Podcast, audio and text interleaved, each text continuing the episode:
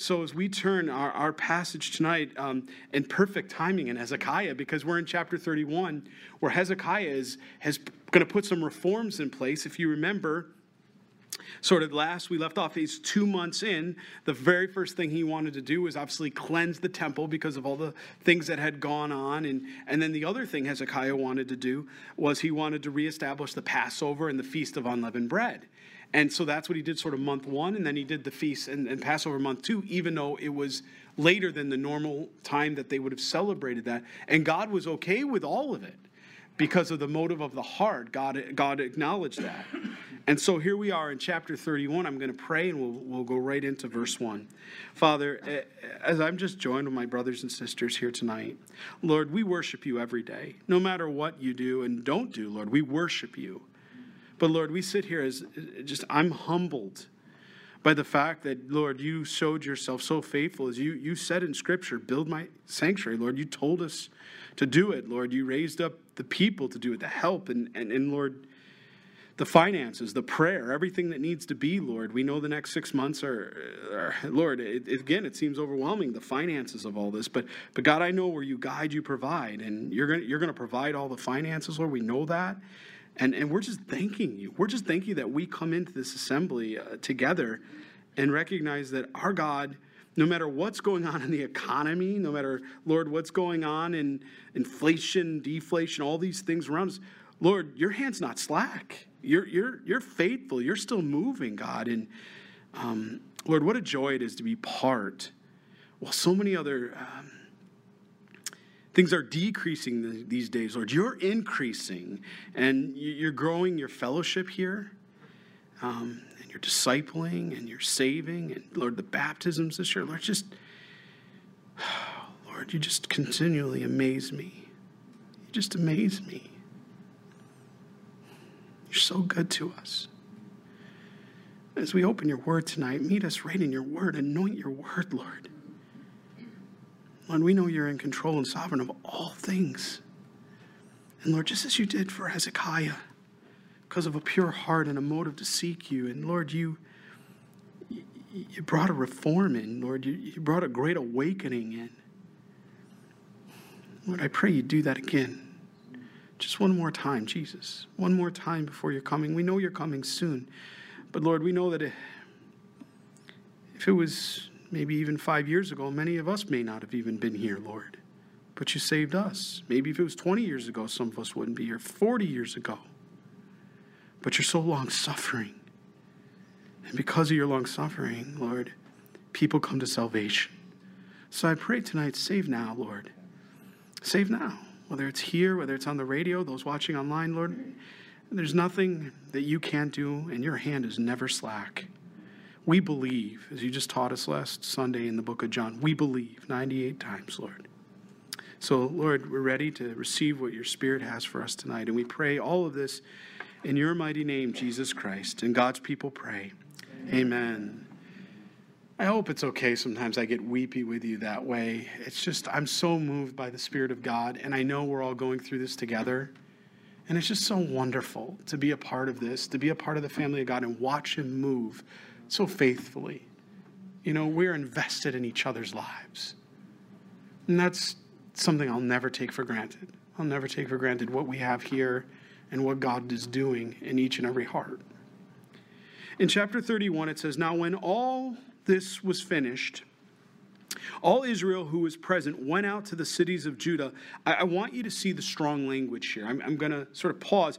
Broke. You're going to see cut. You're going to see throw down. This is strong, strong language here in the Hebrew. The idea behind it is God is saying this isn't a, like a feeble attempt to remove idolatry or a feeble attempt of Hezekiah and the people to turn around and say, well, we're going to sort of flirt with our sin. We're going to sort of play with Christianity or, um, you know, at that time with worship unto the Lord. No, it was going to be very matter of fact that you couldn't miss it. Broke, cut, threw down. There was no, you know, let me put my stuff on eBay because I have quite a DVD collection and, you know, I spent all that money, but it's filth and I can't have it in my house. So let me sell it on eBay so other people can buy it. You know, it's burn it all. It's burn it all. That's what we're talking about. That's Hezekiah's heart here. That's what we see from the Lord here. It's like get rid of the impurities, get rid of the sin. Just cleanse the temple, cleanse the heart, cleanse it all. Now, when all this was finished, all Israel who were present went out to the cities of Judah and broke the sacred pillars in pieces, cut down the wooden images, and threw down the high places and the altars from all of Judah, Benjamin, Ephraim, which is in the north, Manasseh, which is in the north, until they had utterly destroyed them all. What are they doing? Removing all public forms of what? Idolatry. Everything. They're just getting rid of it. Then all the children of Israel returned to their own cities, every man to his position here. So this is totally legit and genuine here, reform. And, and, and let this be a lesson and, and, and a word to us. This is what real reform looks like in our hearts. It's not a compromise with sin. It's not, well, I'm going to, you know, like I said, flirt with this or I'm going to keep this. No, no, no. This is an absolute removal of those things that are unholy and those things that take a place of idolatry in our hearts. It's, it's just get rid of it all, right? And I don't think it's changed a few thousand years. I think it's, it's God's heart. We would still do the same thing today. We're supposed to be holy and set apart unto the Lord. Amen? So uh, that's what we see here. And it says in verse 2 And Hezekiah appointed the divisions of the priests and the Levites according to their divisions, each man according to his service, the priests and the Levites for burnt offerings and peace offerings, to serve, to give thanks, and to praise. Do you see that? To serve, to give thanks, and to worship, to praise in the gates of the camp of the Lord. That's what the Christian life really looks like. Right? That's that's what we do. We come to church. We we what do we do? We serve. Almost almost all of you so we're serving in some capacity, right? What do we do? We give thanks, we worship, we praise that way, and and we praise and, and give God all the glory. And it says of the Lord, or to, you know, the idea here is to the Lord. But the king also appointed a portion of his possessions for the burnt offerings. Did you catch that? It cost the king something as well. This, he, Hezekiah wasn't just, uh, you know, witnessing this from, from a distance. Hezekiah was intimately involved as well and committed to the reform in, in the nation. You know, that's one of the marks of a, a true leader of the faith is someone that is invested and, and committed, and they're not just sort of at a distance going, well, no, I just, you know, no, he, he was absolutely engaged in this. We're going to see he's continually engaged, actually. And the king also appointed a portion of his possessions for the burnt offering, for the morning and evening burnt offerings, the burnt offerings for the Sabbaths and the new moons and set feasts, as it's written in the law of the Lord. Moreover, he commanded the people who dwelt in Jerusalem to contribute support. Um, so, what we get here uh, is the idea that they had really let again, we kind of already knew they had let the temple run down. And now the idea was, uh, I, I find this very interesting. He says, He commanded the people who dwelt in Jerusalem to contribute support. In other words, it wasn't, and I've always found this very fascinating by the Lord. God doesn't need any one of you, any one of us, right? He, he doesn't need us, He doesn't need our help but he finds great pleasure in using us. And whether it's ministering to others whether it's it's coming alongside and you, you see somebody that's that's broken or you know you put your hand around them and you cry with them you bear each other's burdens he doesn't need anyone. He could speak audibly if he wanted to or primarily through his word right into their hearts can he? But he loves to use his people. And what we see here is the idea um, because of the, the neglecting, you know, and the things that had happened, the support for the priests and the Levites, they had been neglected. So their ability to survive or to serve the Lord had been compromised because they didn't have the finances or ability or wherewithal. So what we see here is that God's calling the community to be part of this. The community is to be part of the support for the church. The people that attend the church are to be supported that way, you know, um, as far as, you know, we think about things like benevolence or things that people have needs in the church, whether it's a meal train or different things like that. It, it's a privilege for us to come alongside those individuals that need that support and come alongside them. It's also a privilege, and, and we know um, the pastors here and, and those on staff, we, we're very grateful for the opportunity to serve the Lord here and to know that we have a house and we have a room and pillows and and you know Jesus didn't have those things, right? We have even more than our Lord has, you know, food to eat and clothes to wear and and we are able to pay our bills because the Lord takes care of us here, right? Um, it's through the support of the community, through the, members and the people that attend the church, and and it, it's godly. It's what He has in mind of how it's supposed to work. It's um, it's one of the reasons, as a matter of fact, in Calvary Chapel, when when a man goes out to plant, we don't send him out with hundred thousand dollars or five dollars. To be to be honest, we don't even send him out with a, a gas cart, right? Like, why do we do that? Because we want them to receive the encouragement directly from the Lord that where God guides, He provides. And when He's doing it, you can't miss it because He's going to add, He's going to provide. And, and instead of looking to a man or to a church or to somebody and saying, Well, I'm so glad they, you know, they took care of me and sent me out or. Who do we look to? As, as a, I know as an under shepherd here, I, unto the Lord. I mean, the first time we had chairs You know, I remember back in, you know, we had a little, a little uh, blanket kind of apron thing we threw over it. Uh, I don't know if it was a music stand or what it was, and, and you know, we just used it as a makeshift pulpit, right? We didn't even have a pulpit. We didn't have the wherewithal to have a pulpit. We didn't have chairs. People brought their chairs in their lawn chairs. And then you'd have 30 people just in this old hardware store, and we just sat around and we read the Bible together, just like we're doing right now. And it was wonderful. And then the Lord began to add, and next thing you know, th- there was money that showed up. Oh, we need you buy chairs, and I'm like, gosh, that, I guess I do go a little while, right? I guess people's back get uncomfortable, you know. So maybe that's it. And it's like then the next thing you know, oh, by the way, the Lord's providing for carpet. Now the Lord's providing, you know, for benevolence to help other people, and he's, and it's just wonderful. It's, it's really what it's supposed to look like. It's, it's holy, and that's what we see here. And in this particular case, it's drawn out specifically to the priests and Levites that were called by God, and they were to be devoted to the Lord. They were to be devoted to the Lord. We, we have in Calvary Town, we have we call them pastors that hire, right? So we have pastors that work full time um, sometimes, and we still provide a, a, stipend or some type of a little bit of a salary for them while they're still working. And then as the Lord provides and we're able, then we can bring them in and they, they get full salary, right? And then there's people that are down here every day that are getting full salaries. And, and it's just, you know, like, just like all of you, we all do what we can do, right? It's as where God guides, He provides, and and that's how it works. So basically, that was what was happening here. God is calling this out. He's showing it to Hezekiah. Hezekiah is telling the people, hey, look, we need to contribute support. We need to take care of the priests and the Levites so that they can do what? That they may devote themselves to the law of the Lord. That's the point. As soon as they command, as soon as the commandment was circulated, the children of Israel brought in an abundance. Do you see that? There was no grieving of the spirit. There was no, I have to do this. Come on. No, you don't see any of that. There was a joy, a cheerful heart. Why? Because there was reform breaking out. They loved the Lord. They were not worried about what was going on in their particular situation. They wanted to be a part of what God was doing. And that's what we see here. The first fruits of the grain and wine, oil and honey, and all the produce of the field. And they brought in the abundance of the tithe of everything. And the children of Israel and Judah, who dwelt in the cities of Judah, brought the tithes of oxen and sheep, also the tithe of holy things, which were consecrated to the Lord their God. They laid in heaps. So just, just picture that, right? Today, you know, we don't do that, right? There's agape boxes. We might bring in, uh, you know, cash or a check or change or something.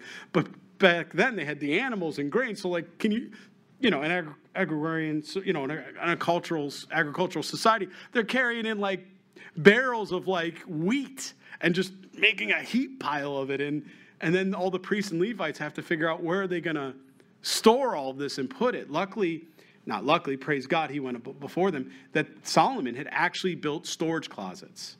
I was just talking with a sister this week about um, storage in, in, in, the new building for the church. And, you know, we were, we were sort of laughing because churches can never have enough storage, right? Any of you that are on staff here or work here have been a part of church, you know we've got things popping out of closets. You open the closet, you kind of got to take a moment, right? Just a read step there, right? I mean, it's done with decency and order, but but but I what I love about this, friends, here tonight, is this shows us how it works.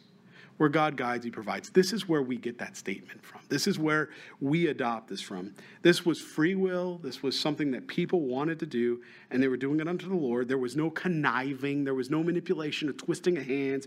You didn't walk through the door and somebody said, "Give me your wallet." You know, there was none of that. You know, if you don't if you don't give your heap of wheat, Jesus is going bankrupt. You, you don't read that in the Scripture.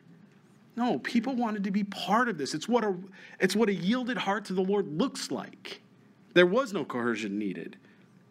In the third month, they began laying them in heaps. And they finished in the seventh month. Did, did you catch that? So, how many months is that? Four months. That's a lot of heaps, right?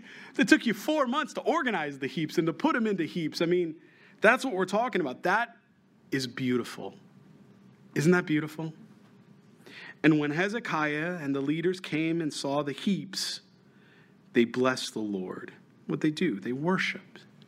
and his people Israel, obedience. You know, there's nothing sweeter, you know, many times Pastor Billy does a lot of the treasurer stuff and the board will get together, we go over the finances and we know, okay, Lord, every month we need to we need to make sure we hit this number, Lord. Whatever you want to do here, but we know we have to hit this number. We're not in that place where I know some some churches are very wealthy and they never have to worry about those things. That's never been us, right? We're, we're, it's beautiful here the way the Lord knows it because we always know when we're in the will of the Lord and when we're not. It's very, very simple. Very simple here. So as we're praying many times, Lord, okay, and I know Pastor Bill, he'll sit there and, you know, I walk by his office. I can see the look on his face even now as I look at him. He knows what I'm talking. We'll walk by, he's praying, brother. Okay. And then at the end of the month, are we okay? He's like, we're always okay. God, God goes before us. He always meets it. And there's times where all of a sudden he'll somebody in, in the fellowship, sometimes people don't even fellowship, or somebody will send something in from the radio, or they hear these things, and and it's enough to just right bring you to tears. How do they know? Well, I know how they know. The Lord. The Lord puts it on their heart through the Holy Spirit. They just know. And I, and I, I, I you know, I remember my pastor was telling me when he, when he first moved to New York from California, from Costa Mesa, they're, you know, barely getting by. They didn't even have a, he didn't even have a job yet. And, and he needed to pay rent. And he was, you know, it was really in the beginning days, it's 40 something, 40, almost 40 years ago. He's just praying, praying. And he's like, okay, Lord. He didn't say a word to anybody at the fellowship. He didn't want anybody to be worried about that stuff or know about it and nothing like that, you know? And he just goes out to his mailbox. And what do you think sitting in there? A check for $500, the exact amount he needed to pay his rent and buy groceries that week. And I'm just like, we've read books, we've heard of stories and, and testimonies over the years, you know, in London and, and, and, you know, different men that, you know, God has, has done that with. And it, it, it's just, and women, it's just so true how we, where God guides, he provides. It says, Then Hezekiah questioned the priests and the Levites concerning the heaps. What's that tell us? He doesn't just say, Man, there's a lot of good heaps here. I guess we're okay. No, you know what he does? He has accountability. He has accountability. You know, we have an accountant that's actually on our board. He's a CPA. He looks at that. We actually have a compliance person that checks the the accountability and the bookkeeping. We have someone that audits us once or sometimes twice a year that doesn't fellowship here, that doesn't belong in any of this area. We have somebody that comes in and does the counting separate to make sure that what's deposited meets. We do all these things to be above contestation so that First Thessalonians 5, we're above the appearance of evil, right? And accountability is a big deal. We should be able to be accountable for God's finances. It's expected. It's expected from the Lord. It's expected from you to want the place that you fellowship to make sure they're doing things with the finances heartily unto the Lord, righteously. I've always said if you ever want to see the books, you're always welcome to come into the church office. You can see the budget, you can see whatever happens there. Nobody's ever insulted. We actually encourage it. We've only had two people in five years, and both people that looked at it said, Wow, look what the Lord does with. And we're like, It's open, it's transparent. You can see everything. And we get that from these passages. It should be that way in our own personal lives as well, shouldn't it? Our finances in our home should be that same way. And Azariah, the chief priest from the house of Zadok, answered him and said, Since the people began to bring in the offerings unto the house of the Lord, we have had enough to eat and have plenty left, for the Lord has blessed his people, and what is left is a great abundance. You just can't outgive God. Now Hezekiah commanded them to prepare rooms in the house of the Lord. Again, Solomon had already done that with the temple, the temple that was built there. And then they faithfully brought in the offerings of the tithes, and they had dedicated things. The Coniah, the Levite, had charge of them. And Shimei, his brother, was the next. Jehiel, Azariah, Nahath, Asahel, Jerimoth, Jozabad, Eliel, Ismachiah, Mahath, and Benaiah were overseers under the hand of Coniah and Shemaiah his brother at the commandment of Hezekiah the king and Azariah the ruler of the house of God. Everything was done with decency and order. Nothing was going to get by here, Hezekiah. He wasn't going to allow that to happen on his watch. He appointed these overseers to make sure all the financial dealings and everything was done appropriately. Again, 1 Corinthians 14 40, everything done with decency and order. And, and look at the detail he goes in, and I'm always amazed. God recorded their names. This is important. Maybe somebody that's sitting here tonight, you, you, do the finances, you do the bookkeeping, maybe you help out in different ways here with things, and you may totally be behind the scenes. You, you may never see them. You may never know all the people that do the counting or the different things that happen or, or, or all of that, and yet they're faithful and they're never seen by another human being. Nobody knows what they do it all unto the Lord. Just very quiet and do it to God. But God knows who they are and God records their name. And it's, it's important to God. God. It's so important that the Holy Spirit kept it for us. Kore, the son of Imnah, the Levite, the keeper of the east gate, was over the free will offerings to God. So we see that there was a required tithe at that time. That's certainly not a new covenant teaching, but at that time we saw that. And then there's a free will offering. We know in the New Testament, New Covenant, we are not regulated under the 40% that the temple would have had because of temple tax and everything else that would come up to 40% of our giving. We do, we're not under that.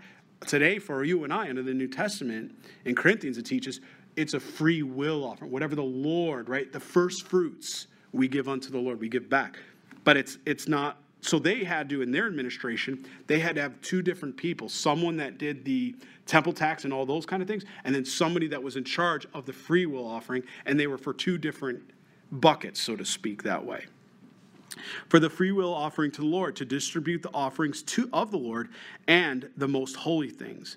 And under him were Eden, Miniamin, Jeshua, Shemaiah, Amariah, Shechaniah, his faithful assistant in the cities of the priests to distribute allotments to their brethren by divisions, to the great as well as the small. Besides those males from three years old and up who were written in the genealogy, they distributed to everyone who entered the house of the Lord his daily portion for the work of his service by his division. Everybody was engaged. Everybody was engaged in the church.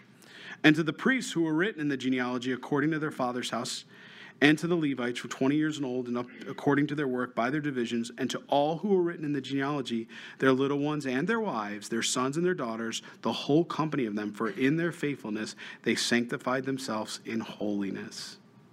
Also, for the sons of Aaron, the priests who were in the fields, of the common lands of their cities. Remember those cities of refuge they were getting? They didn't actually own any personal land like the other tribes did. The other tribes were given an inheritance from God in the promised land. The, the Levites and the priests, they, the Levites didn't get anything, but the priests, instead, they were giving these, these areas, and then those areas were to be dedicated to cities of refuge where people could go um, if they were um, wrongfully accused of something or uh, to avoid a kinsman redeemer type of situation. And in every single city, there were men who were designated by name to distribute portions to all the males among the priests, to all who were listed by genealogy. So, what this is talking about is all those that served the Lord, there was somebody that was responsible for giving out what their their um, what we would say their their pay is or their compensation in some capacity today. That that's what that's how they were doing it. So basically, it was all it was all done that way. Thus Hezekiah did throughout all of Judah, and he did what was good and right and true. Please underline that in your Bible. What was good, right, and true before the Lord his God. That can be found out. God is a God of absolutes. There is not relativism with the Lord, there's absolutes. And in every work that he began in the service of the house of God, in the law and in the commandment to seek his God, he did it with all his heart. So he prospered. That's in our New Testament, we would read Colossians 3:23, do all things heartily what? unto the Lord, right? Not unto men, right? It's that same New Testament concept and teaching here. Chapter 32, okay? You would think at this point, he, Hezekiah, and the people, they're having a mountaintop experience, right? You would think, man, things are good. Kick back a little bit, just enjoy what the Lord's doing in that revival and, and, and you know that great awakening there. This is awesome. Except we all have an enemy and he doesn't sleep nor slumber. You know, he's a liar, uh, and and he's not going to take a break here. And so we're going to see the spiritual attack happen right now. After these deeds of faithfulness, Sennacherib, king of Assyria, the enemy, Satan is going to use this king to come against Hezekiah at this time when he's doing everything right by the Lord. This is important. This is sort of a read step for everybody here tonight. This is one of those things we need to understand. It's not wrong to assume that when you're serving the Lord, that there's going to be an attack, a spiritual attack. It's not wrong to assume that when you're in the will of the Lord, just because something happens that we would determine as negative or we think is um, specifically not going our way or coming against us, it doesn't mean you're not in the will of the Lord because I think sometimes we, when when something like that happens in, in, our lives, when we get attacked spiritually, we our initial reaction is, "What did I do, God? What what what did I do wrong? Why why is this happening to me?" And it actually, as we just read here, has nothing to do with it, does it? It's actually because Hezekiah is actually serving the Lord and he's in the will of the God that we see the spiritual warfare happen. It's not because he did anything wrong. It's actually because he was doing everything right. That's important too. So we see here that he, he comes and he enters Judah and he encamped against the fortified cities, thinking to win them over to himself. Now, we talked about Assyria and just how wicked they were. The, the evil things they would do, you know, hanging the skin up of the places and, you know, decapitate, decapitating people and just leaving everybody, women, children, everyone for dead. And, and, you know, using that as a sign to the surrounding nations to say, this is what happens when you come against Assyria. This is what's going to happen to you. And so, just, I mean, skinning a body alive and just terrible, terrible things you can read about wicked, wicked, heartless. And so here's this man that's coming against. Remember, he's already taken the northern tribes, he's already occupied that area and cross mingled um, the Assyrians with the captives that he took out and brought them to a different area of the uh, tribes from the north only the remnant that's left there is still there. And so now he's coming against Judah. And when Hezekiah saw that Sennacherib had come and that his purpose was to make war against Jerusalem, he consulted with his leaders and commanders to stop the water from the springs which were outside the city, and they helped him. Thus, many people gathered together who stopped all the springs and the brook that ran through the land, saying, Why should the kings of Assyria come and find much water? And he strengthened himself and built up the walls that were broken and raised up uh, to the towers and built another wall outside. So this is really serious. Not only they have one wall, but now they're building another whole wall outside of that first wall to protect themselves, to defend themselves. So he also repaired the Millo in the city of David and made weapons and shields in abundance. Then he set the military captains over the people, gathered them together to him in the open square of the city gate, and gave them an encouragement, saying, and circle this in your Bible, underline it, be strong and courageous. Do not be afraid nor dismayed. Do you, do you know how important this is? This is incredibly important and foundational to your faith, especially in these last days we're living. He is telling every one of us, and this is not just something he was telling Hezekiah, he's telling all new covenant believers be strong, be courageous, because your emotions can betray you.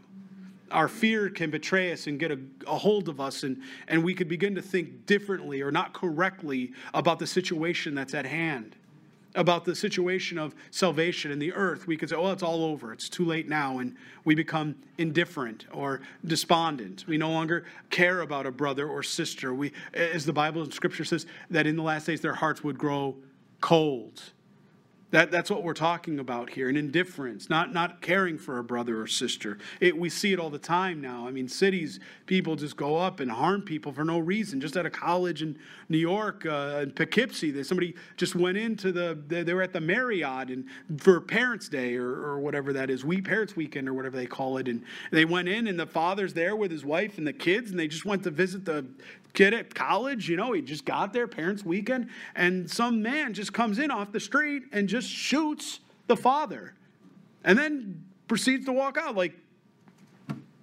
because in New York, what's happening right now, you know, I'm from New York, so I, I, still have family, still have friends. We have a lot of people there. We know New York is becoming very, very indifferent as far as uh, the city in some of those areas because of the offenses, the, the cutting back of crime, or the cutting back of police, the defunding of police, the, the increase of crime. You know, you can go in, there are corporations now, Rite Aid and other ones like that. I, I can't remember if it was specifically Rite Aid, but other pharmacies, they're saying when people are, there's nothing you can do to stop them, so just, just go ahead I mean, such lawlessness. It's, it's happening. So, in these last days, he's telling us don't be afraid, though. Don't walk around in a constant state of fear. Be courageous. Don't, don't be afraid to walk out of your house. There's still work to be done for the kingdom of God, and he wants to use you. Right? He wants to use you. So don't don't be afraid that way.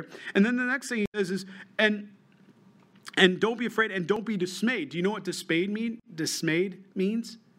It means trusting in what you see with your eyes.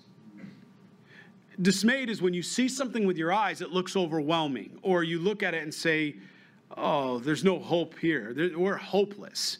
Or, man, these last days we're living in, yes, they're evil, but, you know, there's not, it's, you know, it's all, it's too late. There's nothing that can be done. You know, you, you just filled with anger, fear, envy, hope, all those things like, oh, remember the good old days, you know, when it was 40 years ago, 50 years, we could, you know, it all starts to take us. He says, don't be dismayed. Don't trust what your eyes are showing you. Because we can't see what God is doing. We can't see how he's maneuvering and aligning everything to his perfect plan and purpose. And if we're not careful, we'll rely on our sight, our comprehension, our hearts, and understanding, and we might very well step right out of the will of God. Just like Peter almost did when he said, Peter, get behind me, Satan.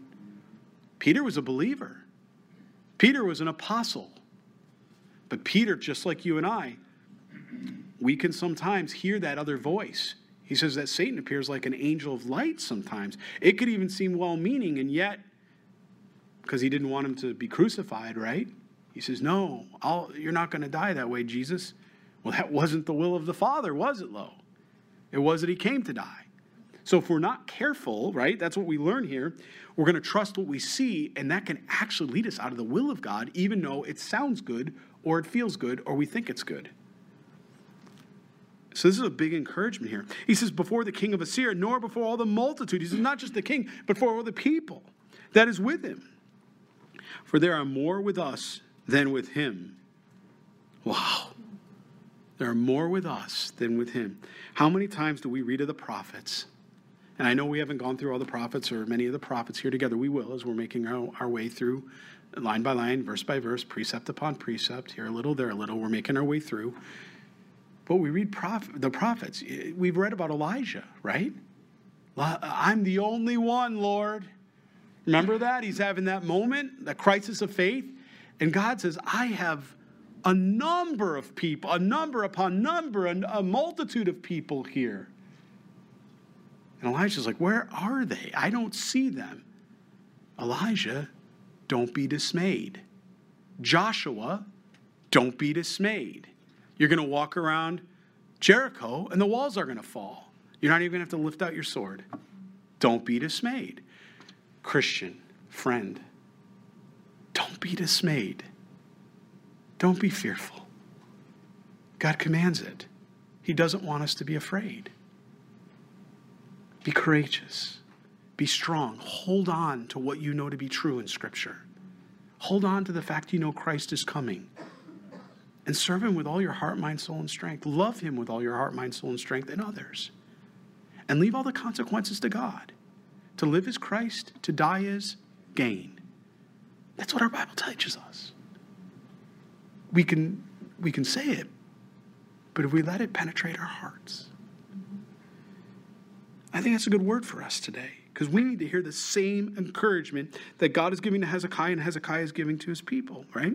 Verse 7. So he then it goes on to verse 8 with him an arm of flesh, but with us the Lord our God. That's the answer. It's not about a man, it's about God. He will help to help us and to fight our battles. And the people were strengthened by the words of Hezekiah, king of Judah. The faith and strength that is needed today, right? Friends, we're on God's side. We're on God's side. After this, Sennacherib, king of Assyria, sent his servants to Jerusalem, but he and all the forces with him laid siege against Lachish to Hezekiah, king of Judah, and to all of Judah who were with Jerusalem, saying, Thus says Sennacherib, king of Israel, in what do you trust that you remain under siege in Jerusalem? So what's happening? He's coming in and he's trying to whisper in their ear. He's trying to make them afraid, right? Satan sends in one of his own and says, Well, if they're not going to initially be afraid of Assyria, because Hezekiah just gave that word, now instead of going to Hezekiah, I'll go directly to the people. And I'll start trying to instill fear in all the people in the nation of Judah. And if I do that, then maybe they'll overthrow Hezekiah and Satan wins. That, that's what they think is going to happen. Does not Hezekiah persuade you to give yourselves over to die by famine and by thirst, saying, The Lord our God will deliver us from the hand of the king of Assyria? Friends, was that what he was doing? Or was he telling them to rely and trust God? Not be dismayed, not be afraid. Trust the sovereign God. We read our New Testament. There's times I stand up here and I say, Look, I don't care how bad things get today. Trust your God. Trust my God. Trust our God. We can, re- we can count on it every single time. And it doesn't matter what we're seeing. It doesn't matter the political equation. Look, I'm going to tell you right now, I can minister just as easily under communism as I can a republic. what did he just say? As though China wasn't leading in born again Christians and those coming to Christ in an underground church. Did we forget our history? Do we think that the government and the politics actually have anything to do with what we're here to do? Boy, I'll tell you, you got the social justice gospel, and you got the politi- politicization, I just butchered that word, of Christianity. It's a false gospel. I'm going to call it like it is. It's a false gospel. Your Bible doesn't tell you to do that. He didn't write it in any of the New Testament. You don't see it in the books. As a matter of fact, the only thing you see is be a good citizen. Pay your taxes, do the right thing, honor God and God alone. Vote. Vote with the Holy Spirit. Don't, don't take everything I'm saying go, I'm not going to vote now. That's not what I'm saying. But what I am saying is, is that in spite who's sitting in that White House or that Oval Office, or it doesn't matter what government or governor I have, I have Jesus Christ. I got all I need. And I got the Bible. And when they try to take that from me, I got it written on the tablet of my heart. And as long as I can speak and breathe, me and God are a multitude. What can I do in the will of the Lord? Do we believe that? Do we believe that? Do we understand that? Or have we become so distracted and, and we think it's our job to save America? I'm not trying to save America. I'm trying to save with Jesus Christ through the gospel souls in America. I know that's going to upset some people. Again, I'm not saying don't vote. You have a responsibility. You are entrusted in this country as a republic. You are given the privilege to vote, the right to vote. Do it. Do it. There's no excuse. Do it, every one of us. But I'm not looking for a political savior. Hezekiah wasn't looking for a political savior to get them out of this situation, he had the Lord. Has not this, because this guy's basically lying against him, you know, has not the same Hezekiah taken away his high places, his altars, and commanded Judah and Jerusalem, saying, You shall worship before one altar and burn incense on it? Did God not command that in the temple in Jerusalem? Or was that Hezekiah's idea? Who's he really attacking? God. Who do you think our Congress and these men and women that stand in these ivory towers and these halls in a Senate where the t- Ten Commandments are risen, you know, written, who do you think they're really attacking when they try to overturn or try to, you know, inflict abortion and make it a, a rule of the land, or they try to turn around and redefine marriage? Is it is it really is it really you and I? I mean, I know they call us terrorists as Christians, but, but is it really us that they're really after? Or is it really their rejection of Jesus Christ? If we're not careful, we can become desensitized for that, get so upset with them, and not realize this is just a move by Satan. And you know what? They need salvation too. And next thing you know, we're fighting a political advocate instead of trying to reach them with the Bible and with Jesus. This is why I say be careful. This is what's happening now. This is the new politicalization of uh, Christianity. Do you not know that what I am and my fathers have done to all the peoples of these other lands? Were the gods of the nations of those lands in any way able to deliver their lands out of my hand? And that's true. I wouldn't disagree. They were false gods, pagan gods. Of course, pagan gods can't save you. Who was there among all the gods of the nations that my fathers utterly destroyed? Assyria saying this, the guy from Syria, that could not deliver his people from my hand, that your God, now he's talking about the Lord, should be able to deliver from my hand. That's the difference. God's not like any of the other lowercase g gods, he's the one true God. Now, therefore, do not let Hezekiah deceive you or persuade you like this, and do not believe him. What are they doing? Sowing doubt for no God of any nation or kingdom will be able to deliver his people from my hand or the hand of my fathers. This is a political move here. Do you see it? It's a conquest. It's just a political move. Do we have to trust that and believe in it? Does he have to fight back in a political way? No. How much less will your God deliver you from my hand? The point is, is faith is only as good as what you place your faith in and whom you place your faith and trust in. And if you place your faith in anyone but Jesus Christ, you're wasting your time. You're going to be disappointed in life because they're going to fail you. My Lord, my Savior Jesus will never fail you. He will never fail you. Now, what happens? He turns his attention from the people. Now he's going to directly blaspheme God. And we're going to see once you start, he's amping it up, right? He's amping the, the enemy, the devil. He's, he's really just, I don't know if this man's demon possessed or what's that, but he's really amping it up now. And you watch how God is going to handle this for his glory and his name. Furthermore, his servant spoke against the Lord God and against his servant Hezekiah, blaspheming him. He also wrote letters to revile the Lord God of Israel and to speak against him, saying, As the God of the nations of other lands have not delivered their people from my hand, so the God of Hezekiah will not deliver his people from my hand. Then they called out with a loud voice in Hebrew, trying to trouble the people, to the people of Jerusalem who were on the wall to frighten them and trouble them. That's what Satan's trying to do, friends. If there's somebody here tonight that you're, you're feeling anxious, eh, you're feeling troubled, you're feeling afraid, and it's because you're concerned of what you're seeing and what's happening today around you and the, the world that looks like it's out of control and all those things. You're being you're believing the lies from Satan. I mean, literally, it's a lie from the pit of hell.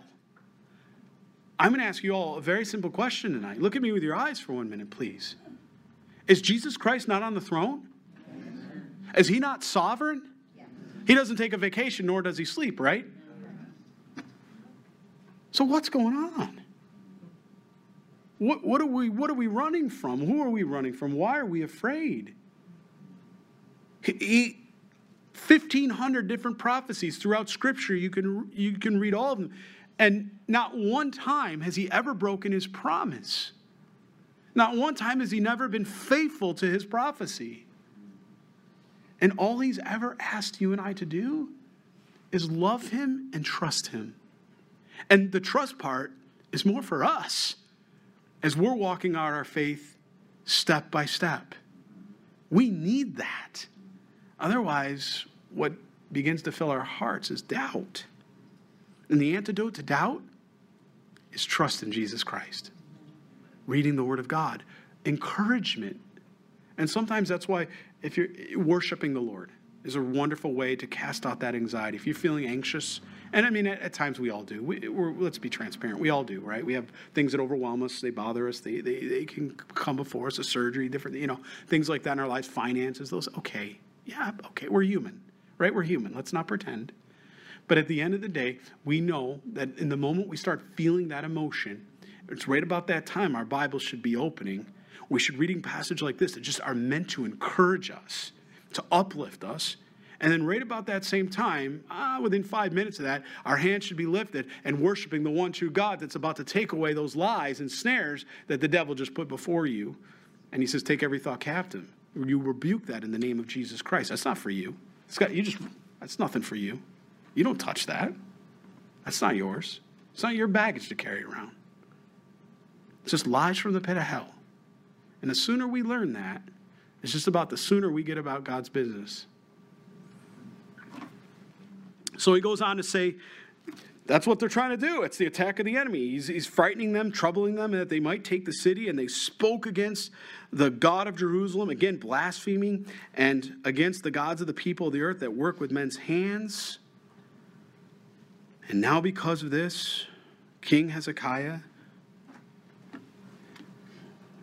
we'll read the next few verses, we'll stop here tonight. Now, because of this, King Hezekiah and the prophet Isaiah, right? Second Kings, you get a full account of this. We read that already.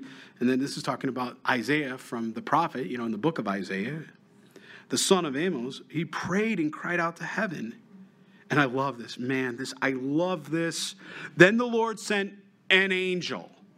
He doesn't say the angel of the Lord, capital A. He doesn't say, I sent a million angels. I sent one. I sent one. One angel who cut down every mighty man of valor, leader, and captain in the camp of the king of Assyria. He just destroyed the strongest military on the earth at that time which was Assyria. Ba- Babylon hasn't yet come into power. As a matter of fact, not too many years from now, Babylon will come as a, sort of a vassal state under Assyria until finally they uprise and take over Assyria. But at this point, they're, they're just lying in the wing. The, Assyria is the strongest empire at that time. And God sends a singular, doesn't say an archangel, he doesn't say it's a cherubim or a seraphim. I mean, we're not even pulling rank here. He's like, uh, Sam, why don't you go down there? Take care of this. Little old me? Okay. You know, I'm having a little jest with this because I really want us to understand this. That's how powerful our God is. That, that's what you and I have. I know sometimes things are difficult because God may do things, you know, man's plans, but God is the one that authors the steps, right? And, and I know sometimes we wrestle with God. If we're being honest, we wrestle with God with those things. I wrestle with God with those things. But never once do I doubt his capacity or ability to be able to take any situation and completely change it or completely just eradicate that evil. I mean, just think about what he's going to do. I actually don't want us thinking too much about the Great Tribulation. We're not going to be here. But do you realize the cosmic disturbances that are going to come? That a quarter of the population, we just hit eight, what is it? How many people? Eight billion? I think I just saw recently. Does that sound right to you? Eight billion? We used to be at seven, uh, 7.14 billion. I think that was about um, five years ago. And then I remember seeing it was like 7. Five eight billion, and that was 2017, something like that. 2017, if I remember the chart in my head. And then now I think we're, we're up to 8 billion. A quarter of that population. Just in the first judgments that are pouring out. 2 billion people. Just let that just sink in for a minute. That God's wrath is going to be poured out and it's going to cause vegetation to die it's going to cause the air to get you know to be changed because everything's going to change that way. He's all the, he's controlling all of it. He's holding everything, the moon, the stars, gravity. Everything is in order because we have a sovereign God. And yet you and I wonder what's going to happen tomorrow if there is a tomorrow. I mean, don't we sit back and think about that and go, what are we doing?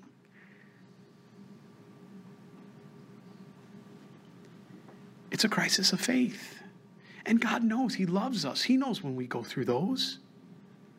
And all He wants to do is draw us closer in, closer in, and go, I got you. I got you. Remember, we're His children.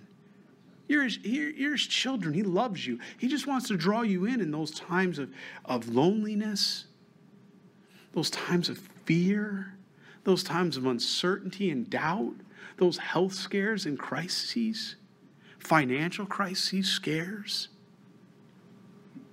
worrying about our children, grandchildren.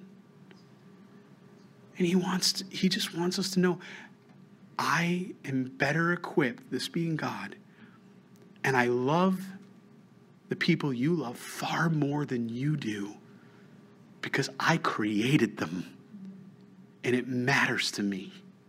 Every single soul. He just wants every one of us to understand that. And, and so he doesn't lay out this grandiose plan here. He sends an angel, one who cut down the strongest nation, and the leader and the captain in the camp and the king of Assyria. Not and the king, but in the camp of the king of Assyria. So he returned shamefaced to his own land. How can he explain this to the king? You just can't. It's supernatural. One angel shows up and destroys the entire army and when he had gone into the temple of his God, some of his own offspring struck him down with the sword there. Thus the Lord saved Hezekiah and the inhabitants of Jerusalem from the hand of Sennacherib, the king of Assyria, and from the hand of all the others that guided him on every side. And many brought gifts to the Lord of Jerusalem and presents to Hezekiah, king of Judah, so that he was exalted in the sight of all the nations thereafter. Hmm. We'll read next week if the Lord should tarry. We'll go on in verse 24 and we'll pick up the rest of that, uh, just, I don't know, 10, 12, maybe 20 verses, whatever it is. I think it's uh, verse 24 all the way to verse 33. So we'll read the rest of that uh, next week if the Lord should tarry. Um, looks like we'll probably have uh, two more Wednesdays in the book of Second Chronicles by where we finished tonight, okay? and then we'll begin the book of Ezra. So I hope this is an encouragement for all of us here tonight. Um, again, I, I don't want to presume to know what everybody's going through in this room, but I know one thing your God loves you.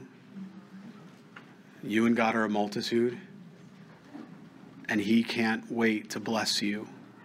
He's just looking for you to put your faith and trust in Him. He's the Ancient of Days. You know, we get that from um, the book of Daniel, right? Four times in Daniel it says he's the Ancient of Days. It's, it's no different. Um, you know, in our New Testament, we have Matthew chapter 19, verse 26. I, I, I think about that whenever I have those moments, probably like you have those moments. Is anything impossible with God? Things are impossible for man, but nothing is impossible for God. Amen.